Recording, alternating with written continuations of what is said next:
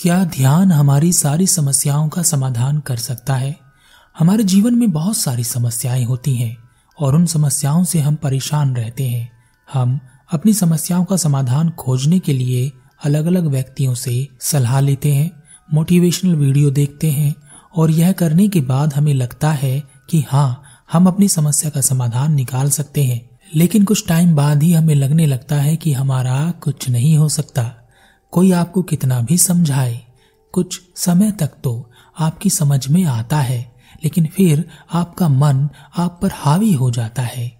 और ऐसा होते ही आपकी समस्या वहीं के वहीं आपको खड़ी हुई दिखाई देती है। एक कहानी है, पाँच मित्र थे, उन सभी मित्रों की अपनी अपनी समस्या थी।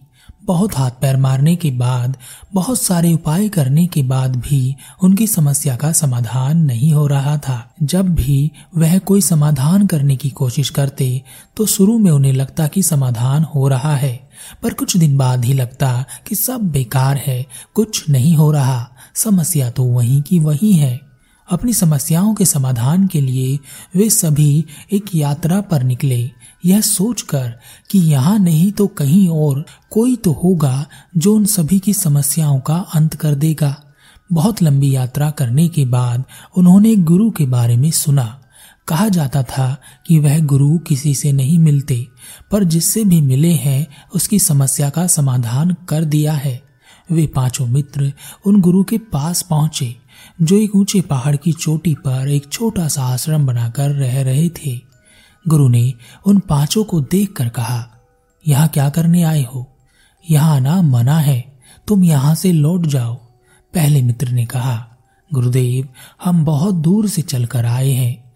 हमें हमारी समस्याओं का समाधान नहीं मिल रहा। सुना है कि आप किसी की भी समस्या का समाधान कर देते हो। गुरु ने कहा, चलो, अपनी समस्या बताओ। पहले मित्र ने कहा, पहले मित्र ने कहा मैं एक लड़की से प्रेम करता हूँ, पर मेरे परिवार वाले मेरी शादी वहाँ नहीं होना देना चाहते। दूसरे मित्र ने कहा, मैं बहुत गरीब हूँ और अमीर होना चाहता हूँ। तीसरे मित्र ने कहा, मैं अमीर हूँ पर आलसी हूँ। मेरे आलस के कारण मैं हमेशा नुकसान में रहता हूँ। चौथे मित्र ने कहा, मुझे बहुत क्रोध आता है, जिस कारण मैं हर जगह बदनाम हो गया हूँ। पाँचवें मित्र ने कहा, मैं बहुत बीमार हूँ मृत्यु के करीब हूँ, मैं जीवित रहना चाहता हूँ। गुरु ने कहा, तुम सब जाओ यहाँ से। जब तुम्हें सही समस्या का पता चल जाए, तब मेरे पास आना। पाँचों मित्र सोचने लगे कि सही समस्या क्या है। हमने तो अपनी सही समस्या ही बताई थी। कई दिन लगातार वे मित्र गुरु के पास पहुँचे। हर बार वह अपनी समस्या को कुछ नए तरीके से बताते। और गुरु उन्हें वही कहते कि जाओ यहाँ से और सही समस्या के साथ आना। थक हार कर वे पाँचों मित्र वापस जाने लगे। तभी रास्ते में एक गाँव में उन्हें एक व्यक्ति मिला। उन्हें दुखी देखकर उस व्यक्ति ने पूछा, तुम इतने दुखी क्यों हो? पहले मित्र ने कहा, बड़ी समस्या है। हम उन पहाड़ी वाले गुरु से अपनी समस्या का समाधान चाहते हैं। पर वह कहते हैं कि सही समस्या के साथ आओ, जबकि हमने उन्हें अपनी समस्या बता दी है। तभी पाँचवें मित्र ने कहा, मुझे सही समस्या पता चल गई है। पाँचों मित्र गुरु के पास पहुँचे और पाँचवें मित्र ने कहा, गुरुदेव, हम सबकी एक ही समस्या है कि आपसे समस्या का समाधान कैसे लें? गुरु मुस्कुराए और गुरु ने कहा, तुम सबकी समस्या का एक ही समाधान है। अगर वह तुम कर लोगे तो तुम्हारी सब समस्याएँ समाप्त हो जाएँगी। पाँचों मित्र ने पूछा, वह समस्या क्या है, गुरुदेव? गुरु ने कहा, ध्यान। ध्यान ही तुम्हारी समस्या का समाधान है। तुम सबको ध्यान करना होगा, जब तक कि तुम्हारी समस्या का समाधान नहीं हो जाता, और यही मेरे पास रहकर करना होगा। पाँचों मित्र तैयार हो गए। गुरु ने उन्हें बताया कि आँखें बंद करके बैठना है। सांसों पर ध्यान देना है। यह करते करते उन्हें छह माह बीत गए, पर उन्हें अपनी समस्या का समाधान नहीं मिला। एक दिन परेशान होकर वे सभी गुरु के पास पहुँचे और कहा, गुरुदेव, छह माह बीत गए, ध्यान करते करते, पर हमारी समस्या अभी भी वही की वही है। मेरे पिता अभी भी मेरी शादी उस लड़की से नहीं होने देंगे, और यह अभी भी गरीब है, और वह अभी भी आलस से भरा है। और वह तो मरने वाला है, और उसे तो क्रोध आता ही रहता है। गुरु ने कहा, जब तक तुम ध्यान नहीं करोगे, ध्यान नहीं हो सकेगा। तुम बस अपनी समस्याओं का समाधान कर रहे हो, ध्यान नहीं कर रहे हो। दुखी होकर ध्यान नहीं किया जाता। जो दुखी होकर ध्यान करेगा, उसका ध्यान फलित नहीं हो सकेगा। ध्यान का मतलब स्वयं को जानना होता है। अगर खुद के अंदर प्यास नहीं है तो ध्यान का जल नहीं मिल सकेगा। गुरु उन पाँचों मित्रों को अपने साथ एक जगह पर ले गए। वहाँ पर एक पाँच साल का छोटा सा बच्चा फटे पुराने कपड़े पहने, नंगे पैर कुछ पत्थरों के साथ खेल रहा था। वह बच्चा बहुत भूखा था। उसके पिता खाने की व्यवस्था करने गए थे।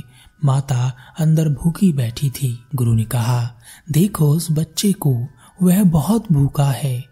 पर अपने कंकड़ पत्थरों में मस्त है। जितना आनंद तुम्हें अपनी धन दौलत से नहीं आ रहा है, भोजन से नहीं मिल रहा है, कपड़ों से नहीं मिल रहा है, सम्मान से नहीं मिल रहा है, अधिकारों से नहीं मिल रहा है, उससे अधिक आनंद उस बच्चे को उन कंकड़ पत्थरों से मिल रहा है। जाओ और उस बच्चे से वह पत्थर खरीद कर लाओ। पाँचों मित्र, उस बच्चे के पास पहुँचे। उन्होंने उस बच्चे से कहा, यह अपने पत्थर हमें दे दो। बदले में हम तुम्हें बहुत सारे पैसे देंगे।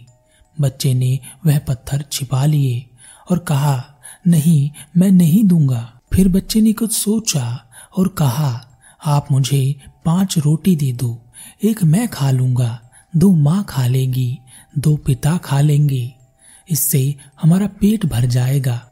यह सुनकर उनमें से एक मित्र बाज़ार जाकर भोजन लेकर आया। उसने बहुत सारा भोजन खरीदा था। उन्होंने वह भोजन उस बच्चे को दे दिया। बच्चा यह देखकर बहुत खुश हो गया और अपने छिपाए हुए पत्थर उन मित्रों के हाथ पर रख दिए। पर ऐसा करते हुए वह बच्चा अपने पत्थरों को बड़े प्रेम की दृष्टि से देख रहा था, जैसे कि उससे कोई खजाना छीना जा रहा हो। बच्चे से पत्थर लेते हुए उन मित्रों को जरा भी अच्छा नहीं लग रहा था, इसलिए उन्होंने वह पत्थर उस बच्चे को वापस लौटा दिए।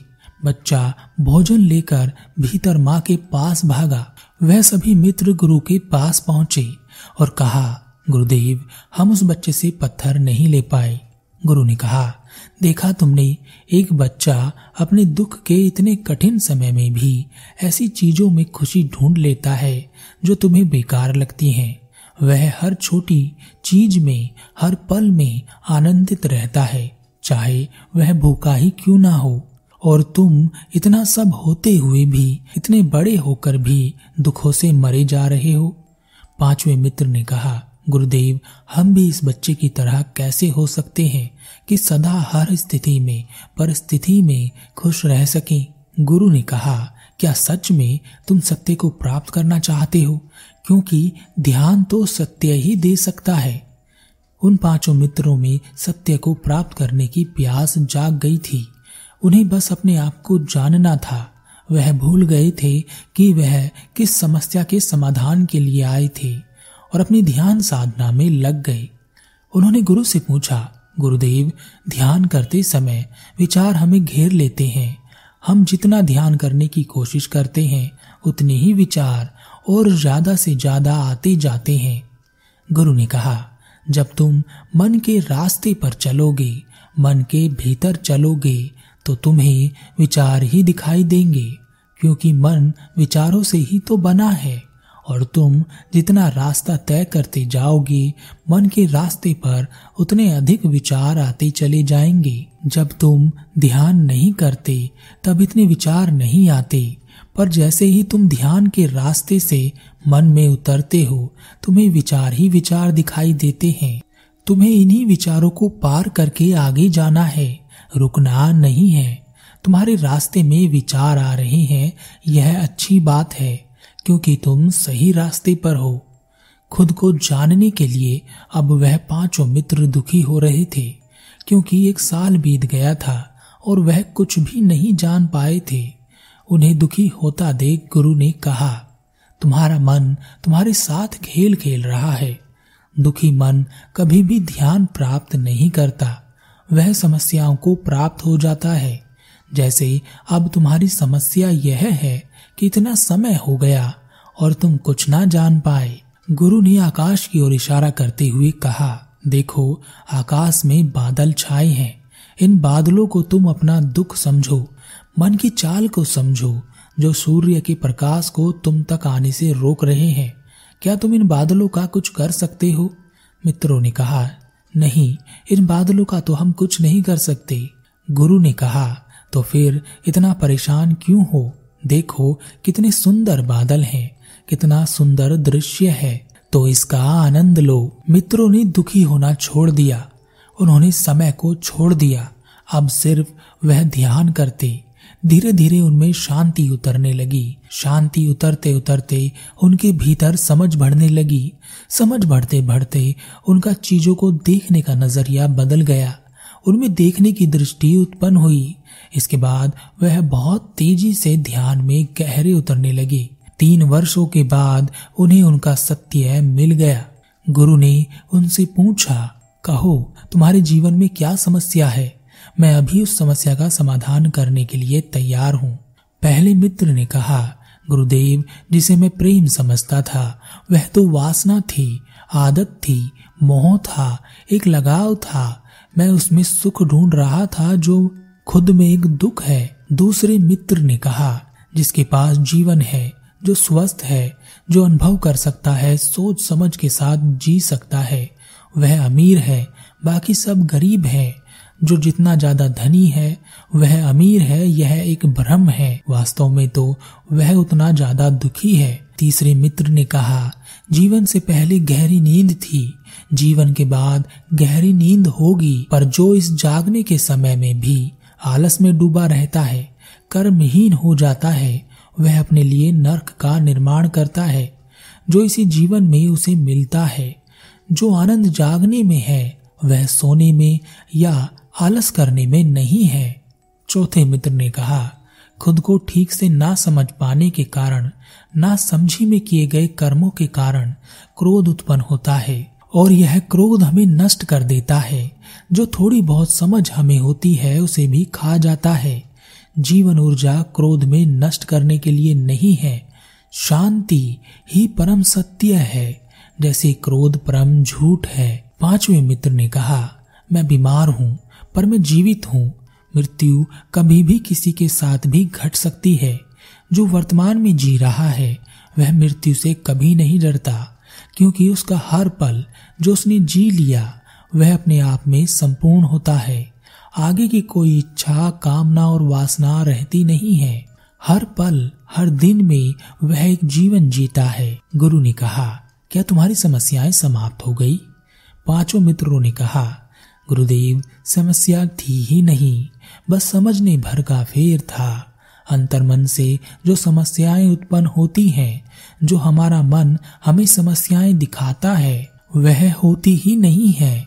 वह हमें मोह, माया, जीवन, मरण, धन, दौलत, पद, प्रतिष्ठा और मान सम्मान में ऐसा उलझा देता है कि हम इसे ही जीवन समझकर बैठ जाते हैं और नहीं देख पाते कि चारों ओर समाधान ही समाधान है। उत्तर ही उत्तर है, समस्या तो है ही नहीं। पाँचों मित्र गुरु को प्रणाम कर वहाँ से अपने घर चले गए। आप भी ऐसे ही बहुत सी चीज़ों में फंसे हुए होंगे। ऐसी ही समस्याएँ आपके सामने खड़ी होंगी। पर सत्य यही है कि आपकी इन समस्याओं का समाधान दो ही लोग कर सकते हैं। एक समय और एक आप खुद।